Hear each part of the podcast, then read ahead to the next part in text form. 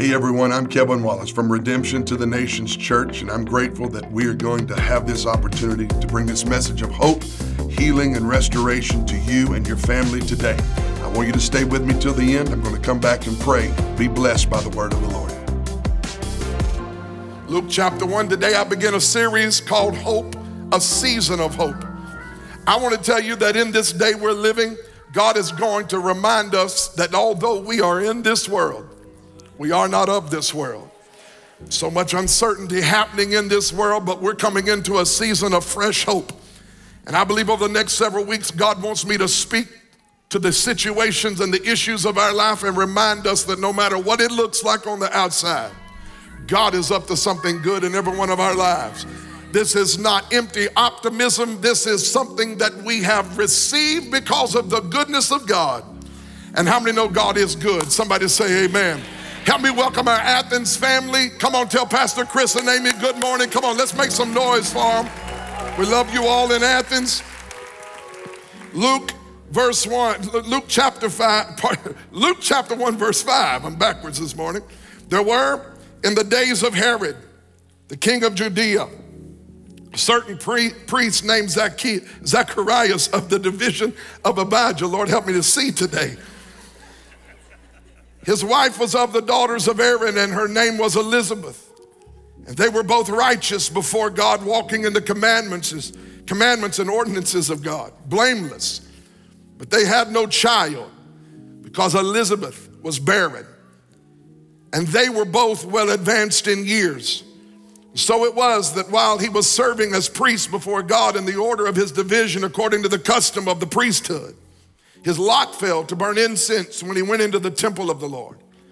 And the whole multitude of the people were praying outside at the hour of incense. Then an angel of the Lord appeared to him, standing on the right side of the altar of incense. And when Zechariah saw it, he was troubled and fear fell upon him. But the angel said to him, Do not be afraid, Zacharias, for your prayer is heard.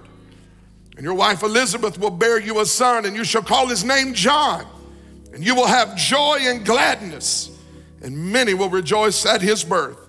For he will be great in the sight of the Lord and shall drink neither wine nor strong drink. He will also be filled with the Holy Spirit even from his mother's womb. And he will turn many of the children of Israel to the Lord their God. He will also go before him in the spirit and power of Elijah to turn the hearts of the fathers to the children and the disobedient to the wisdom of the unjust to make ready a people prepared for the Lord. And Zechariah said to the angel, How shall I know this? For I am an old man and my wife is well advanced in years. And the angel said to him, Now look at this angel, set this preacher straight. I am Gabriel, who stands in the presence of God and was sent to speak to you and to bring you these glad tidings. But behold, in other words, I brought you something good, but you didn't know how to handle it. I was trying to bless you, but since you got an attitude, let me tell you what's about to happen to you. Behold, you will be mute and not able to speak until the day these things take place, because you did not believe my words, which were which would be fulfilled in their own time. And the people waited for Zacharias and marveled that he lingered so long in the temple. And when he came out, he could not speak to them. They perceived that he seen a vision in the temple, for he beckoned them and remained speechless.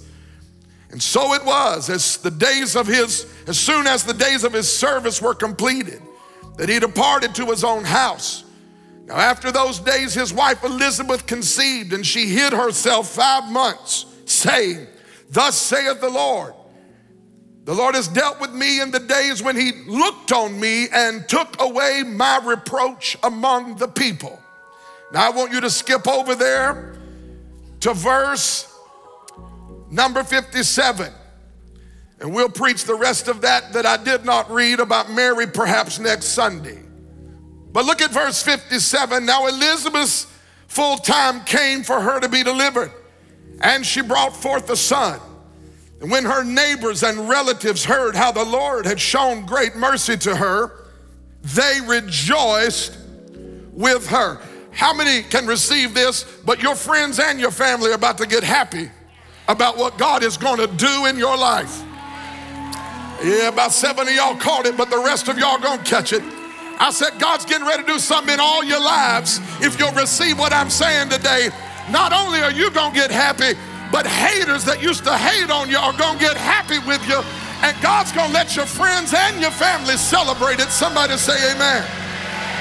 One last, one last little passage here the Lord dropped in my spirit in worship today. I just text Chad a moment ago to put this one in here. It's in Psalm 42, verse 5. And it says this Why are you cast down, O my soul? Why are you disquieted within me? Hope in God, for I shall yet praise him for the help of his countenance. And I want to preach on this first Sunday of this new series called A Season of Hope. The message I want to preach today is barrenness is canceled. Look at somebody near you and tell your neighbor, say, hey, neighbor, I want to inform you barrenness is canceled in the name of Jesus. If you believe it, say amen. Help me preach, help them receive it, set the captive free, save the lost, do the things that only you can do, Heavenly Father, in Jesus' name. And the church said, Amen. You can be seated. The Gospel of Luke is the longest book in the New Testament. And the first chapter of Luke is the longest chapter in the New Testament. And what I appreciate about the writer Luke is the thorough fashion in which he informs the reader uh, about the conception and the birth and the infancy of Jesus. More than any other gospel writer, Luke takes time as he is inspired by the Holy Spirit to talk about this miraculous conception, this miraculous birth of Jesus. And we need to be reminded, as much as we've heard it, and I preach on it every year around this time, we just need to be reminded, and the church needs to have reinforcement in our understanding that Jesus came miraculously. His birth and conception was not normal and natural. In fact, you will never find in the Bible where they call Jesus the son of Joseph, because although Mary was his mother, Yahweh was his father. He was not born through the seed of uh, a man and the seed of a woman. He was born, although his mother had God given seed in her body, he was born conceived by the Holy Ghost. And so his birth and his conception were supernatural. And we will talk about that this month as we talk about this season of hope. But today I want to talk about this godly family, Zacharias and Elizabeth. The Bible says in this pericope that the days of Herod were upon us. And during the days of Herod, there was this godly man named Zechariah and his godly wife named Elizabeth. And the days of Herod uh, are dark days. For the nation of Israel, it was some of the darkest moments. You understand that no prophetic word had been heard since Malachi had spoken and said that the spirit of Elijah would come and that God would raise up a voice that turned the hearts of the children back to the father and the hearts of the fathers back to the children. And we have this amazing prophecy given by Malachi. And then you close the book of Malachi and you flip it from Malachi to Matthew. And you think that Matthew happened the day after Malachi. But what we miss sometimes in the chronology of, of, the, of the text is that after Malachi spoke the prophecy, there were 400 years of silence. 400 years of silence between Malachi and Matthew. And now we open up Luke and Luke says that in the days of Herod, and we know from history that this is Herod the Great. And when Luke says that this narrative happened in the days of Herod, it is more than the writer attempting to provide historical information that frames uh, our chronology, our understanding of chronology. No, we know that when he uses the phrase, days of Herod, they had spiritual implications. These words would have been understood to the reader that these were some of the darkest days in Israel's history. The days of Herod meant that spiritual leaders had become shackled by tradition and corruption. The days of Herod had produced a culture of oppression and bondage. This was Herod the Great, who history reveals to be a tyrant. He had nine, some say 10 wives, and one whom he executed for no apparent reason other than his madness. This chaotic, unpredictable man uh, produced in Israel a disturbance, a spiritual chaos, as it were. These were depressing days. These were the days of Herod. They were dark days. Uh, the leadership of Israel had become polluted, and the priesthood had gotten all mangled in with idolatry. And so, what we find in Luke chapter 1 is this, this setting, this backdrop where, where the days of Herod are happening, and these are not normal days, these are very disturbing days, very dark days. And yet, almost without hesitation, Luke creates a contrast between the days that they were living in and the people that were living in those days. Mm. You see, Luke calls those days the days of Herod, but he focuses on a faithful family that was living for God in dark days. I'm gonna preach right here. You see, I think we need to take the hint from Luke and understand that although we are living in dark days, we do not ignore or deny the troubled days that we are living in. We recognize, however, that although we are living in dark days, we are not children of darkness. Although we are living in troubled days, we are not those who are troubled. Although the enemy looks at times like he's got moves happening on the chessboard, and we feel like what is going on, I serve uh, a reminder to the people of God this morning that the God we serve is not surprised, He is not shocked, He is not taken off guard. And although days may feel dark, you are children of the light, and God is doing something through faithful families that has the power to shift the, the atmosphere around us. And how many know God is looking for people through whom He can break through and cause light to enter and invade and dispel darkness? If you believe it, say amen. Luke does not focus on Herod.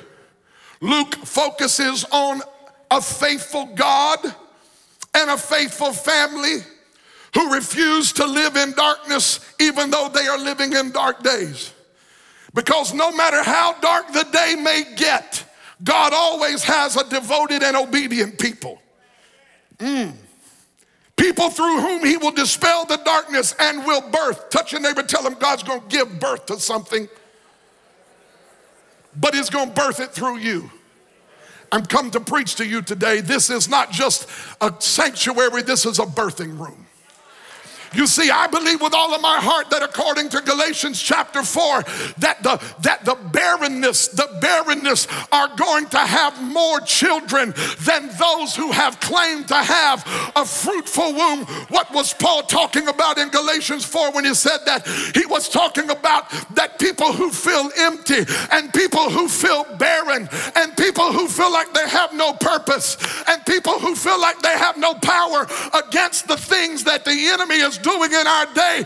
Paul was saying to the church at Galatia, you may feel barren, but break out, break out the happiness, break out the celebration, break out the, the, the, the baby bed, break out, break it all out. Get ready because those who are barren are actually going to be more fruitful than the fruitful wife who's always talking about what the world seems to always have all the good stuff. The world seems to have all of the ease, but I'm gonna tell you, there's coming a shift in this thing, and those who felt barren and frustrated are about to step into birthing something that is gonna shift a generation, and God's gonna do something through you that shakes our world. Somebody say, Amen. Standing in contrast to Herod is a priest. Herod is an evil man. And standing in contrast to Herod is a priest and his wife whose commitment and faithfulness to God is not shaped or shaken by the darkness of the day. I want to encourage someone today that dark days are no match for what God is going to birth through your life.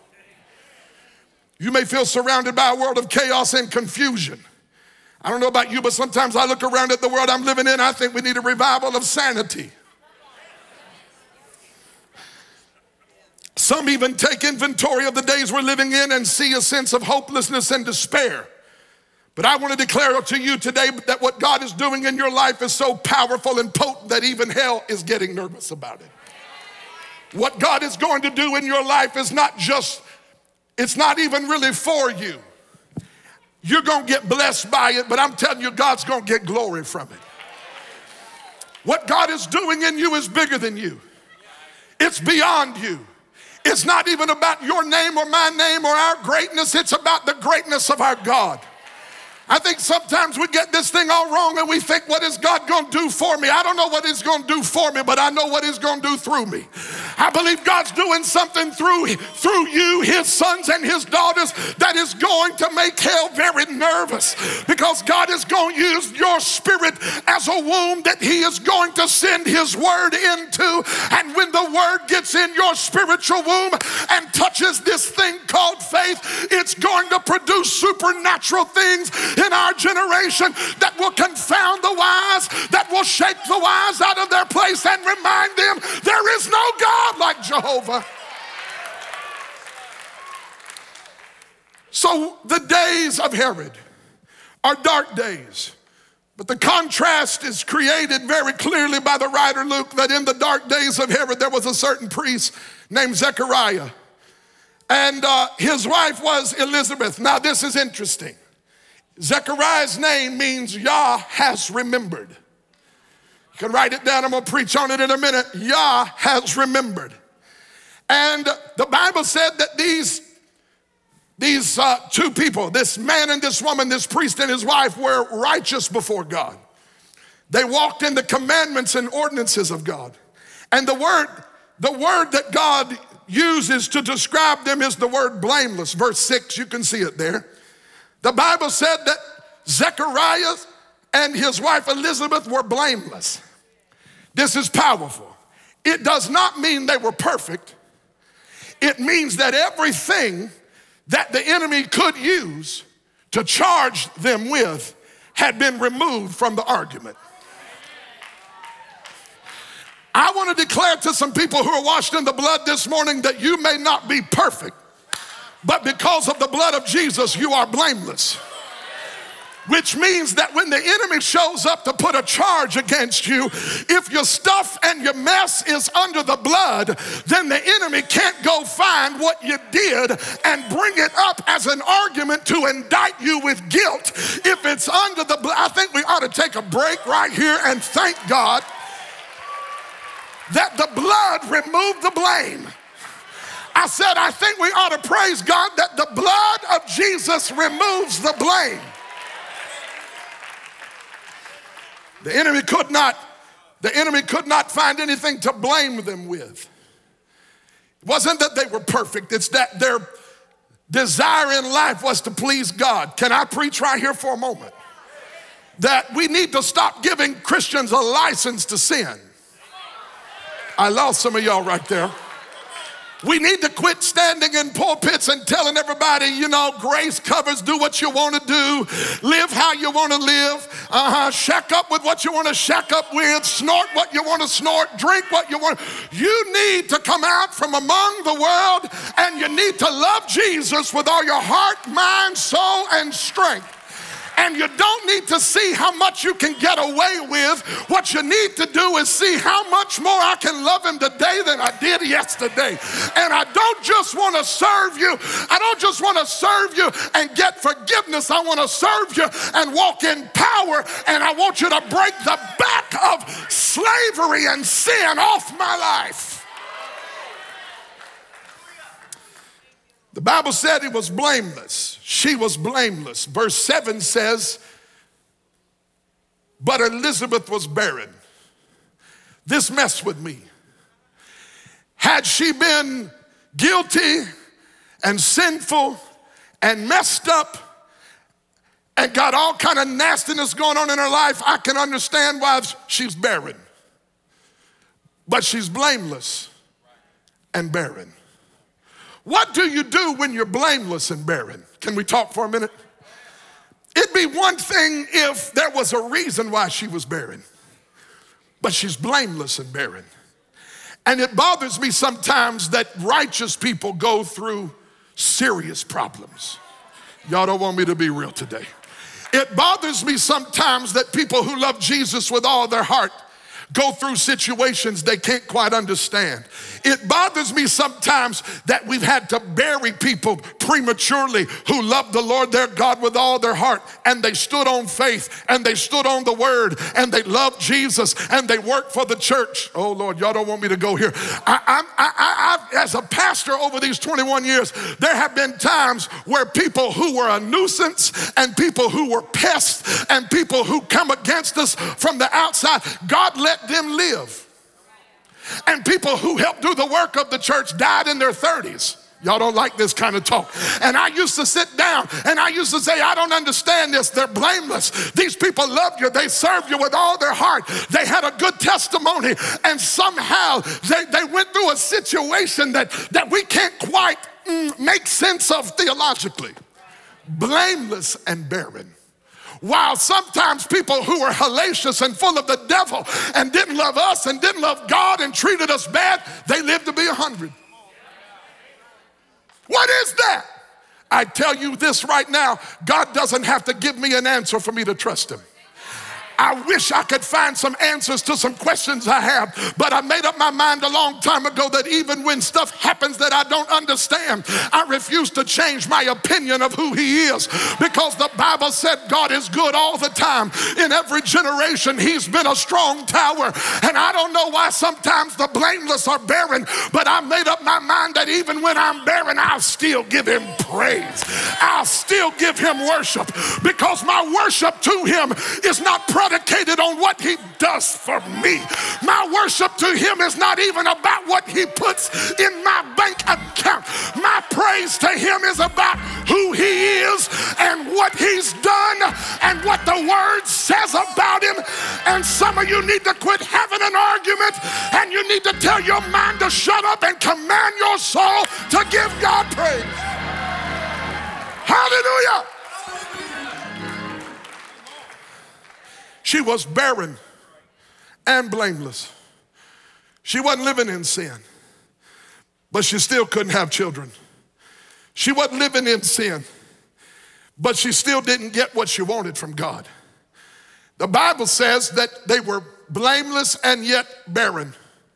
What do you do when you're blameless and barren? You ready? I'm gonna tell you what you do. You do what Zechariah did in the text. He went back to the temple and he burnt incense before God.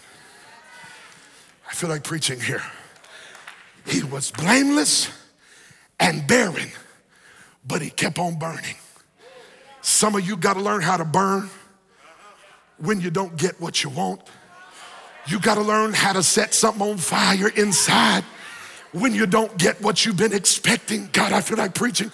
It's one thing to praise Him when He gives you the answer, it's another thing when He did. Sometimes He will act like He didn't even hear you, and you still have to decide.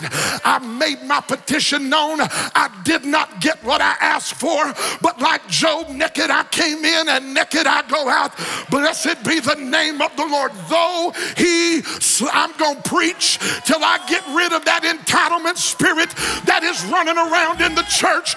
People who praise him when he does what they want, but forget about him when they don't get their genie in the bottle to come through. The devil is a liar. I am not somebody who's serving a heavenly divine sugar daddy. He is my Savior and my Lord. Discipleship is not following him when he does what I agree with. Discipleship is though you slay me, yet will I trust in.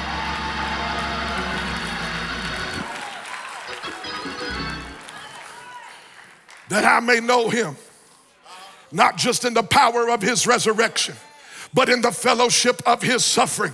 I'm telling you, there's nothing like the bliss of breakthrough. There's nothing like the pinnacle of victory. There's nothing like the glory of an answered prayer. But the greatest moments of my life were not when I was standing on a mountain with an answered prayer in one hand and a mighty testimony in the other. The moments I look back and cherish are the nights when I could not sleep. I'm coming down here. I'm getting ready to preach. The nights when tears were coming down my face. The nights when hell was howling and hissing in my ear and the devil told me I didn't have a future. And instead of quitting, instead of stopping, I threw up my trembling hands and I felt the strength of a faithful God who did not make all my pain pass, but he held me in the midst of my barrenness because he's good all the time.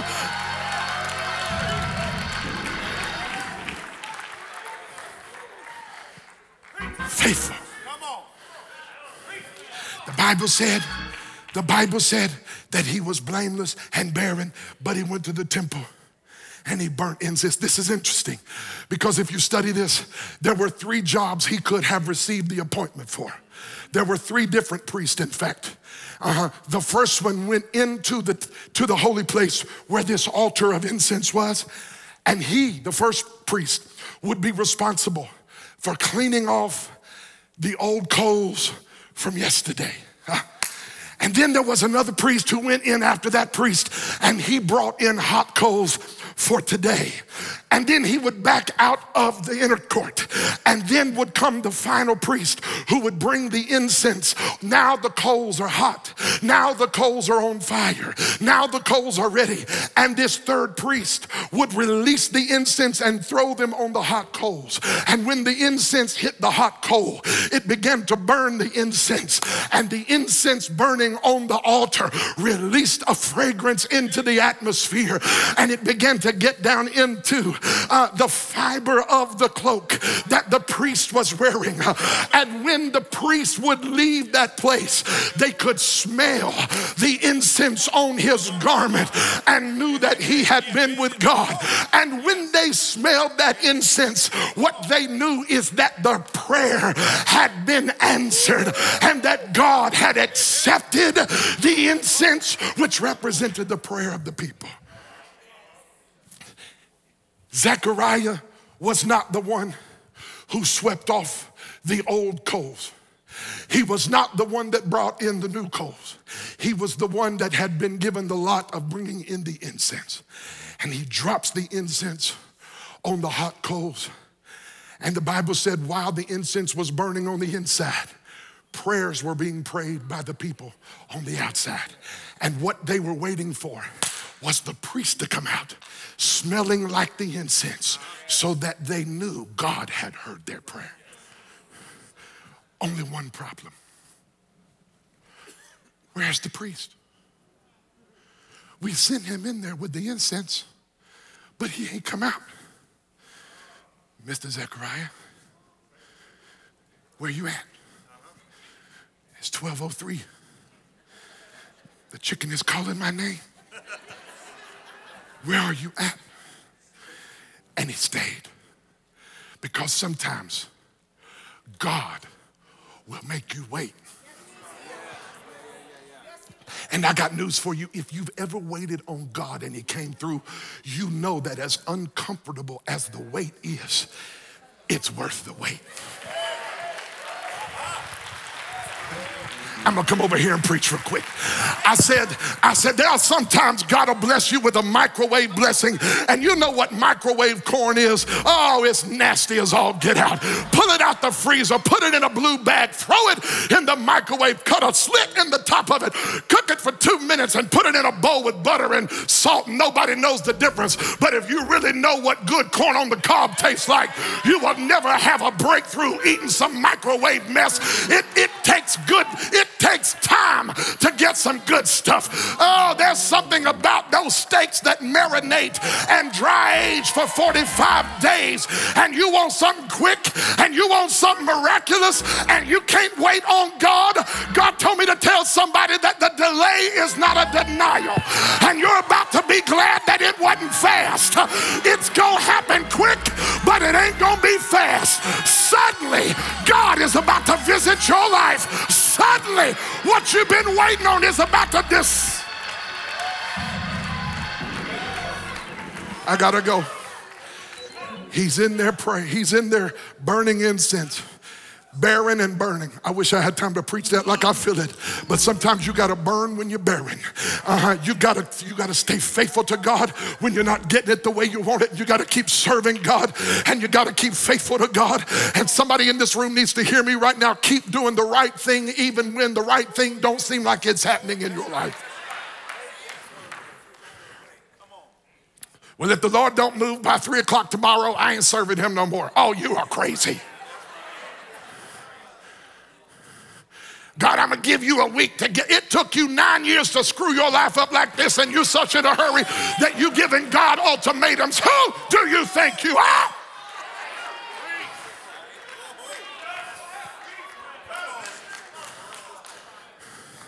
And he's in there burning, and he's getting soaked in.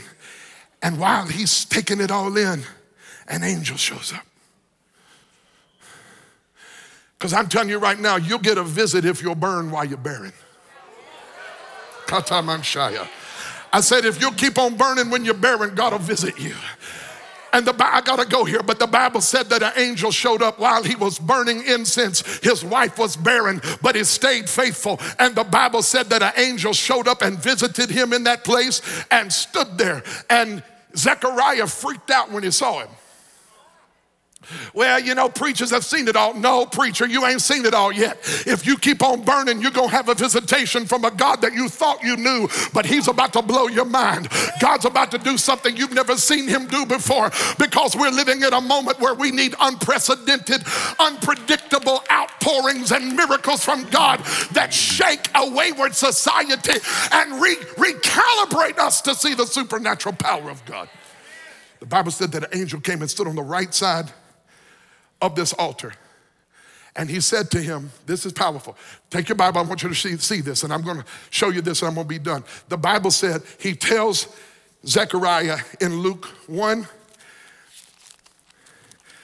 Luke 1, verse uh, mm-hmm, 13. The first thing he said is, Do not be afraid.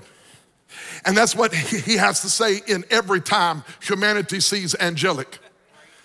Because we have painted angels as chubby little cherubim with two wings and a bow and arrow.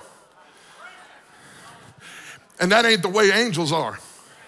Uh-huh. Angels ain't chubby and they're not little, you know, cute little things that we send to our lo- lover on uh, Valentine. I get that, but that ain't what this is. This ain't that kind of angel. this is a 10 foot angelic being divine and powerful and imposing. And you're standing in the dark and something is on fire, smoke is getting in your clothes, and suddenly you see a 10 foot being. How many ever walked through your house and felt like somebody was in there? And there wasn't nobody in there. It was your cat, your dog, your baby, something. You know, now we got two kids, and so now they make noises and they freak me out sometimes. But this was not some little uh, apparition. This was a 10 foot angelic being. It would freak you out if you got up to go to the restroom in the middle of the night and a 10 foot angel was standing in your bathroom. You would have to be told first before you had a heart attack. Fear not. Calm down. I'm, I'm not a bad guy, I'm a good guy. Watch. So the Bible says that he says, Fear not. Look at verse 13. I have to teach this to you. This is the entire crux of this whole thing about hope. He said, Fear not, your prayer has been heard. Next sentence. For your wife Elizabeth will bear you a son, and you will call his name John. Wait a minute. The angel says, Fear not, your prayer has been heard. You're gonna have a son. Does that not freak anybody but me out?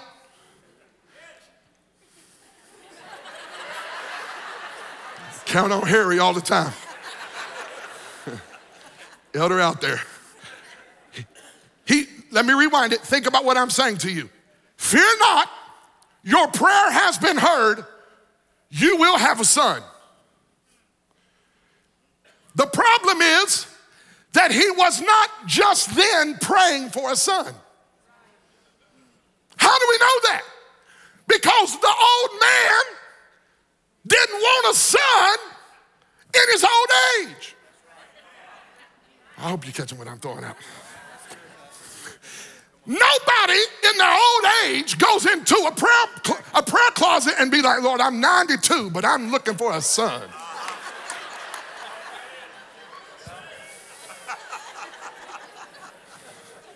In fact, as the priest, his assignment was not to go in and pray on behalf of his own desire. His desire as a national priest would have been to go into the prayer place and offer up prayers on behalf of the nation. So he's in the holy place, burning incense, praying prayers as a priest would pray for a nation. And Gabriel shows up and said, I heard you pray. Your prayer has been heard. You're going to have a son. What does all this mean?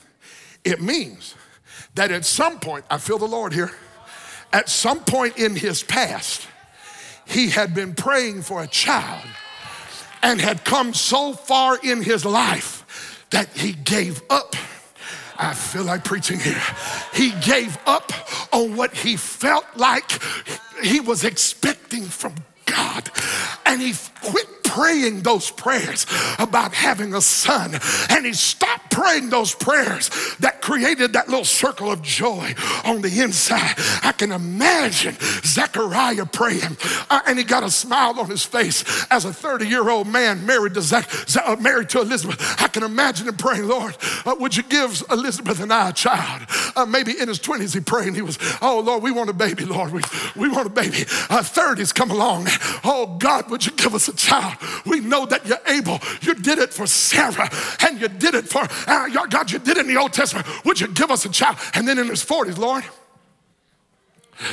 maybe if you do it when I'm 41, uh, uh, give me a child. And then he come over into his 50s. He stopped praying that prayer because the older he got, the more unqualified he felt for the thing he was fixing to preach up in this house today. Some of you have begun to feel unqualified to receive the petition you've been asking God for. And the devil wants you to think that you have outlasted your prime and you have stepped out of that golden moment and opportunity. I'm talking to somebody today who stopped praying for something because the enemy convinced you to believe you weren't qualified enough for it. You, you weren't good enough for it. You didn't know how to steward it. You won't be able to make it work. And you stopped praying for it.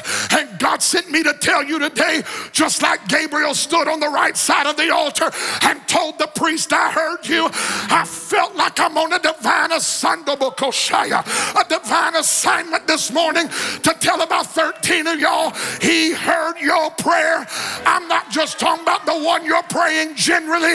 I'm talking about the one you quit praying because you didn't see how it could come to pass. God told me to tell you it's not that it was a no, it was a not yet. And divine timing is everything to God. You tried to rush it, and when it didn't happen quickly, you tried to forget it. But God want me to tell somebody He heard you the very first time you pray. He heard you. He's over here praying for the nation. I'm fixing to say something right here. He's over here praying for the nation. And God says, I'm going to help the nation by answering the prayer you prayed about a child. Lord, have mercy. He said, Keep on praying for that nation. Keep on taking Israel to me in prayer. The answer for Israel is what I'm getting ready to put in the belly of your wife. God told me to tell somebody the breakthrough you've been praying for is in what you're getting ready to give birth to. God is going to use somebody to give birth.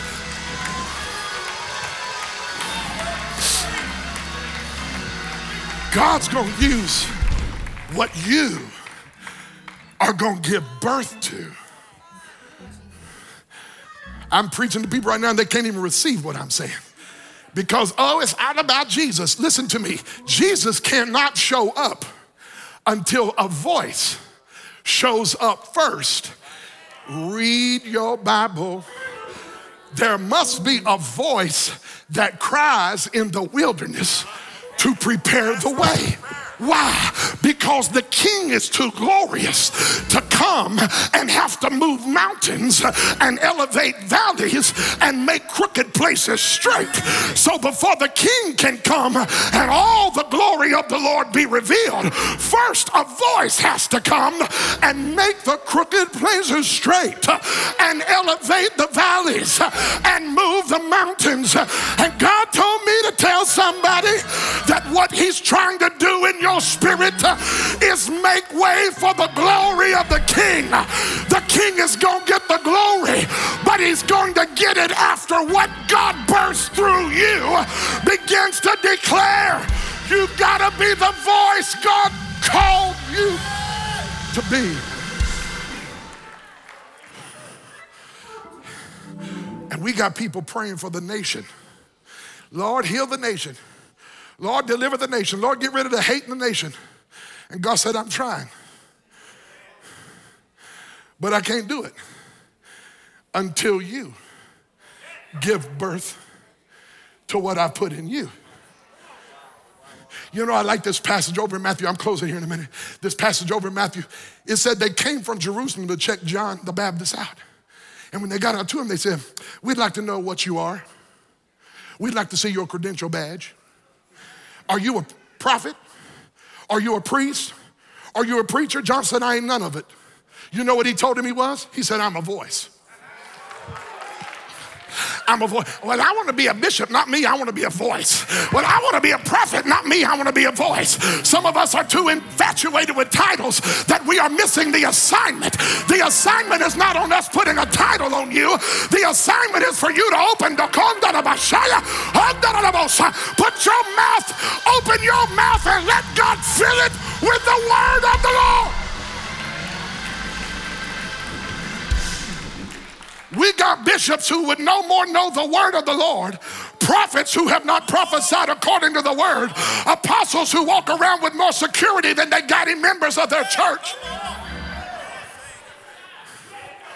And ain't nobody carrying the word of the Lord. When you carry the word of the Lord, you do not take orders from people, you do not take bribes from people.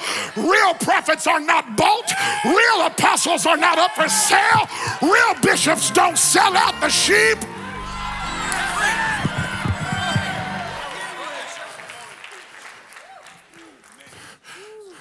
Well, what, what, what do you want to call me? What do you want us to call? I was in Israel this week. And they all walked around. What do you want us to call you?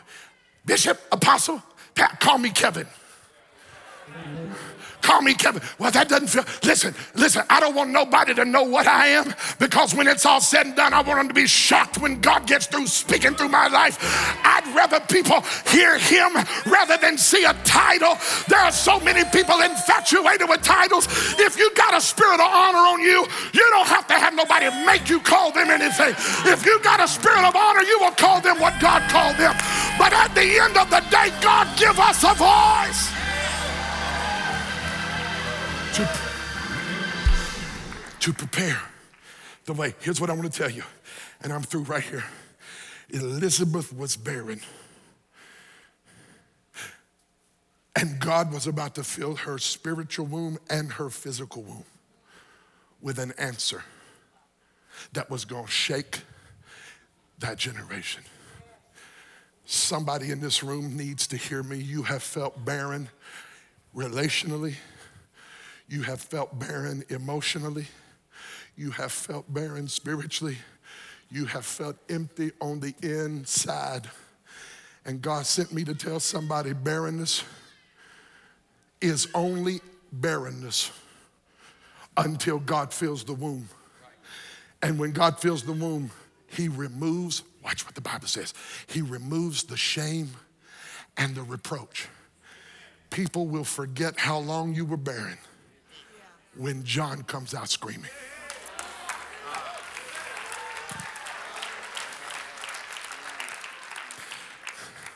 I don't know how old Elizabeth and Zacharias were, but they were old. Matter of fact, people looked at him and said, Yeah, he washed up. His best days are behind him. And God said, I'm just getting started. I heard you, Zechariah. You prayed it years ago, and you thought I didn't hear you, but I heard you. Somebody needs to hear me tell you, He's not just hearing the prayers you pray today. Many of the answers of the prayers you are praying for today are answers that are going to be given in result to prayers you prayed many years ago.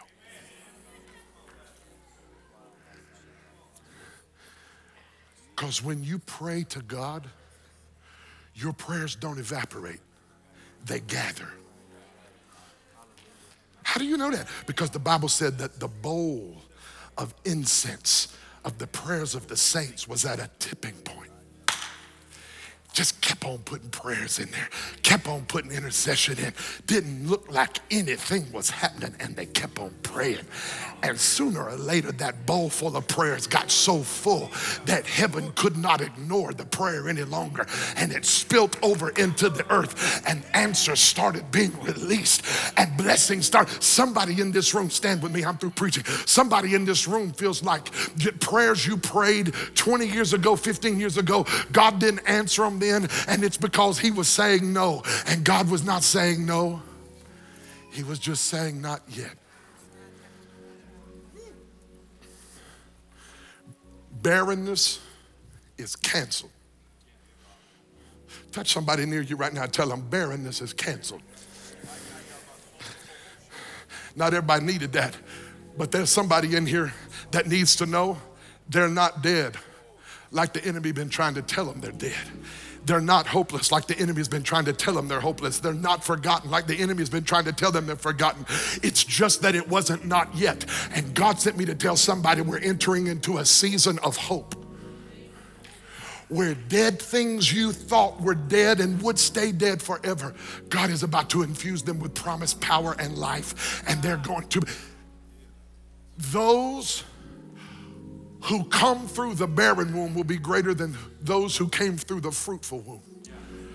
In other words, the barren people, you better enlarge the place of your tent. You better get ready for increase. Well, I prayed and it didn't happen like I thought it was going to, and I said, I'm okay with it. God, God, God didn't want me to do that. Oh no, it ain't that God didn't want you to do that is that you prayed it so far in advance that you weren't quite ready for it yet. But some journey and some junk, some problems, some setbacks have happened. And you've gone through some dry seasons, walked through some wildernesses, been delayed, put on pause, felt forgotten. And the enemy said, It ain't gonna happen. And Gabriel said, Heaven heard you the first time you prayed. I heard you, Zechariah. You're gonna have a son. And Zechariah said, Hold up, hold on, hold on a minute. I am old now. And have you checked out Elizabeth? I mean, she's still fine. She's still the apple of my eye, the jam in my jelly roll, but the chick is old too.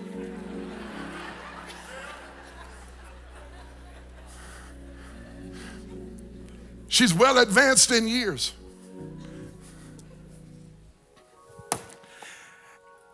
How is this something I can believe in? That's what I'll talk next week about what Mary said in response to the angel, but what Zechariah said is, How am I supposed to believe this? Mary said, How are you going to do this? I believe it, but how are you going to do it? Zechariah said, I don't even know if I believe this. Not sure I can believe this. It sounds too great. And, and the angel said, Okay, I see how this is going to be.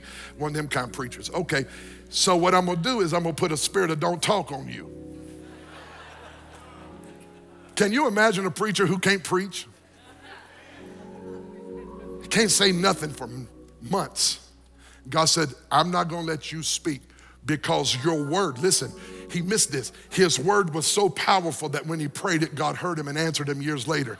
But he failed to understand that his words were not only potent enough to produce a child, his words were potent enough to destroy the blessing that God had intended for him to have.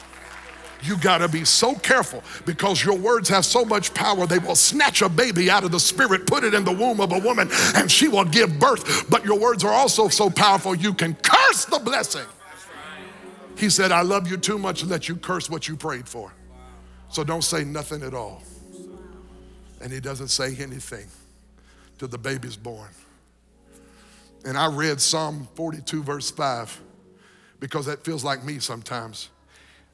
He sounds deranged and demented, does the psalmist. The psalmist is actually preaching a message to himself, and he's saying crazy stuff like this So, why are you cast down? If people would have heard that psalmist saying that, they would have took him to a clinic.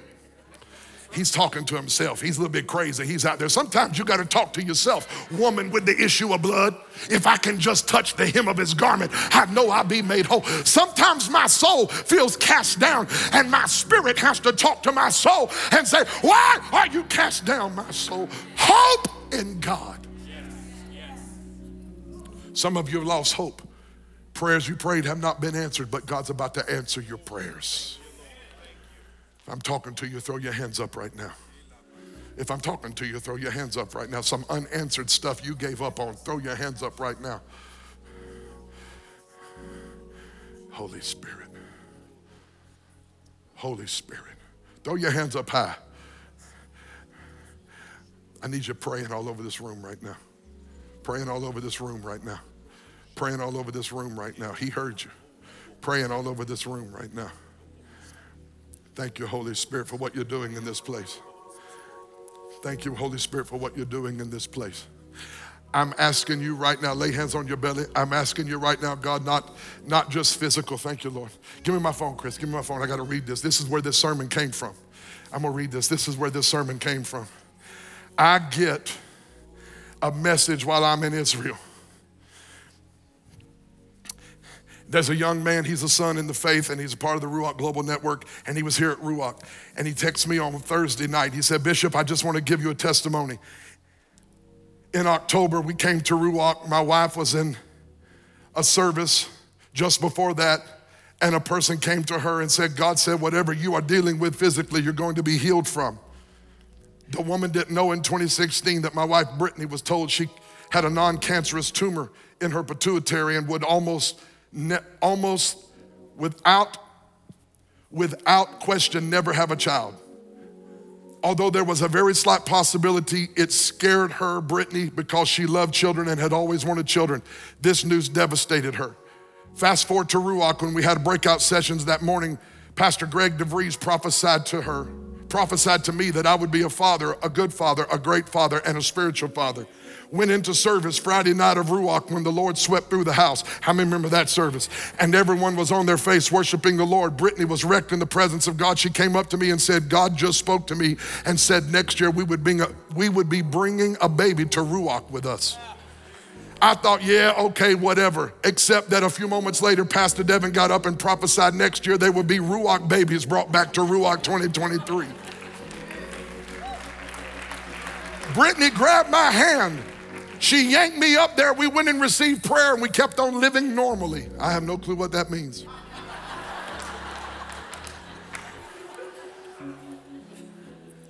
Today, Thursday, we found out we are eight weeks pregnant. A due date expected on July 13th. God is so good, barrenness is canceled. We gotta go, y'all. But turn around and tell two or three people barrenness is canceled. God heard you when you pray. And although it ain't happening yet, it's getting ready to happen. God is not a man that he should lie, or the Son of Man that he should repent. The Bible still says that the effectual, fervent prayers of a righteous man or woman are availing much. If you believe God hears you when you pray, I want you to give him praise for answered prayer. I said, praise him for an answered prayer. The answer's on the way. The answer's on the way. This I know. Here's what I want to tell you before I let you go. We are entering a season right now, today. I declare this prophetically over your life. We are entering a season of supernatural conception. And I'm not just talking about physical, although if you're a sister in here and you've been barren and you've been holding on, I'm telling you, God's gonna fill your womb. But I'm talking about a spiritual conception as well. Somebody who's felt dead on the inside is about to feel that baby jump again. In fact, Elizabeth hid herself for five months but the reason she couldn't hide herself for six months is because at five months, the baby starts showing. Oh, Lord, have mercy. And I come to tell some of y'all, it's beginning to show in you. You're getting ready to break out. You're getting ready to stretch out.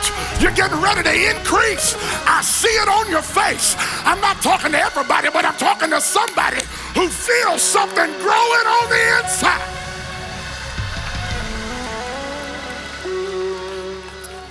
Lord, I pray right now for the people of God that barrenness, throw your hands up, close your eyes, and receive it right now. Father, I thank you that barrenness is canceled now. Spiritual emptiness is canceled now. Spiritual defeatism is canceled right now. Hopelessness, as Devin said it earlier, I say it right now. Hopelessness, we cast you out in the name of Jesus. I pray in this month of miracles and supernatural, miraculous things that the power of the Holy Ghost come upon the people of God and that spiritual wombs begin to be filled with dreams, visions, prophecies, promises, things that we've been waiting on 10, 20, 30 years. Bring it to pass. Bring it to pass. It's not over. It's not finished. God is in this thing. Reach over, lay your hand on your neighbor's shoulder right now. Father, we cancel barrenness. Say it out of your mouth. I know it feels funny, but say it out. I cancel barrenness over my brother, my sister right now. Come on, pray. I cancel barrenness. I cancel spiritual barrenness. I cancel the voice that told you it's too late, it's too far over. I cancel the voice that tells you you're too old or you're too young or you're too rich, or you're too poor, or you don't have enough friends and you're not connected enough, I cancel that voice. I declare right now that thing God's gonna do in you is gonna blow people connected. They're connected to you and their minds are getting ready to get blown. Your neighbors, your friends, your family are gonna rejoice with you. God's not finished. So seal this word today, Lord. Keep your people right in the center of your will. I bless their womb right now. Lay hand on your belly where your spirit is. Come on. The Bible said, out of your belly flows rivers of living water. I cancel hopelessness in the womb of the child of God. I pray right now you begin to fill it with faith again, fill it with promises again. Touch your people, Lord, right now. Touch your people, God, right now. Fill their heart in the mighty name of Jesus. Now, come on, let's give him some praise all over this room right now. Come on. Oh, come on, give him some good praise. Hallelujah. In fact, I dare you to shout like you didn't build that nursery in vain. Oh, you better get a name ready. You better get a name ready. You better get a name ready for that baby. Hallelujah. In fact, I'm gonna go back down here. I'm not through yet. I thought I was through, but I'm not through yet. You better get a name for what God is about to do in your life. You better put a name on that business. You better put a name on that relationship. You better put a name on that answer. It's getting ready to happen. The devil told you it was too late. You better get ready to name that thing. God is going to give you what he promised. Touch three people, tell him it shall be done. It shall be done. Gotta go, but I feel like something is happening in this room.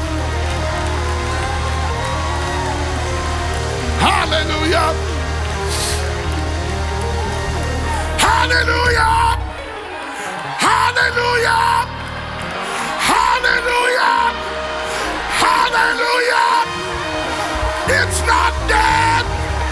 It's about to live. Barrenness is canceled.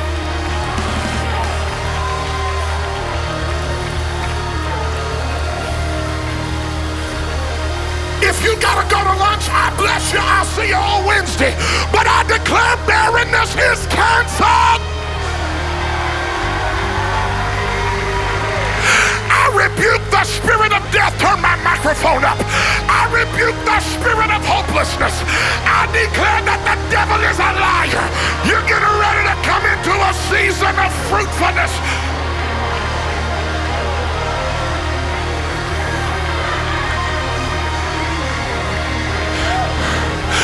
Somebody shout for Cleveland. Somebody shout for Athens. Somebody shout for Chattanooga. Ah!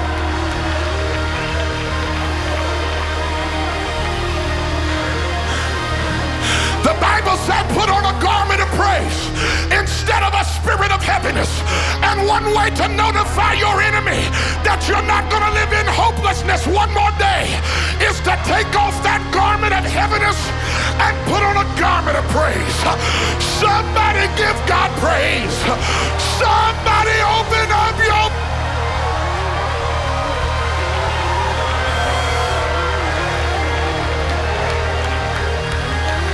I declare over you right now, it's not too late. It's not over. God is about to just get started. And things you've been praying for to happen in your life, in your family, and even for this nation, the answer is in God birthing something through you that will make an announcement to this world that the king is coming. The king is coming. How many can praise him that what he's getting ready to do is not just about you, it's through you, but it's for his glory? Touch three people, tell them, neighbor, barrenness is canceled. Tell them, hopelessness, hopelessness is canceled. Haters are being canceled. Naysayers are being canceled. Lies of the devil are being canceled. Reports of the enemy are being canceled. The bank said you couldn't buy it, but if God be for you, who can be against you? The lawyer said you don't have a case, but God's about to give you a victory in it. Somebody shout yes. You're coming into supernatural birthing in this season. Barrenness is canceled.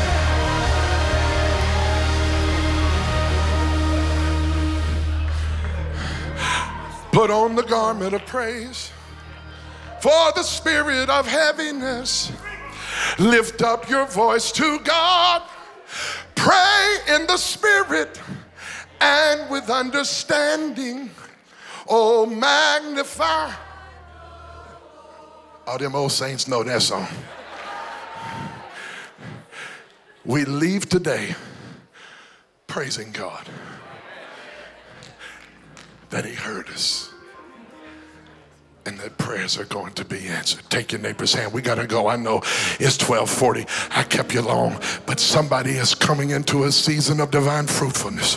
Father, we pray for our brother and sister right now. Wombs are coming open.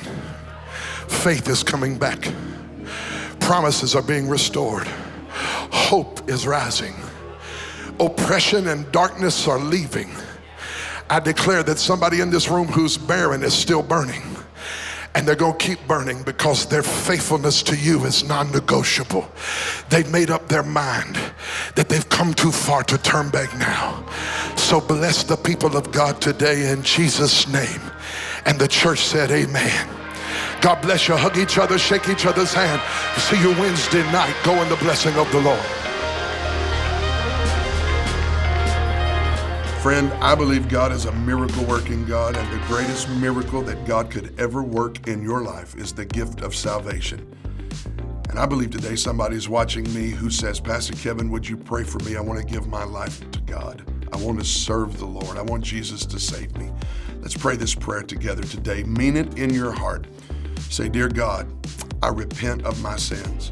I turn to you today, Lord Jesus, believing that you're the Son of God and that you died for my sins. Forgive me, Lord Jesus. Come into my heart and be the Lord of my life. In Jesus' name I pray. Amen. Listen, friend, if you prayed that prayer, I want you to go to kevinwallace.tv and I just want you to drop us a prayer request and let us know that you gave your heart to Christ. Our team want to pray for you.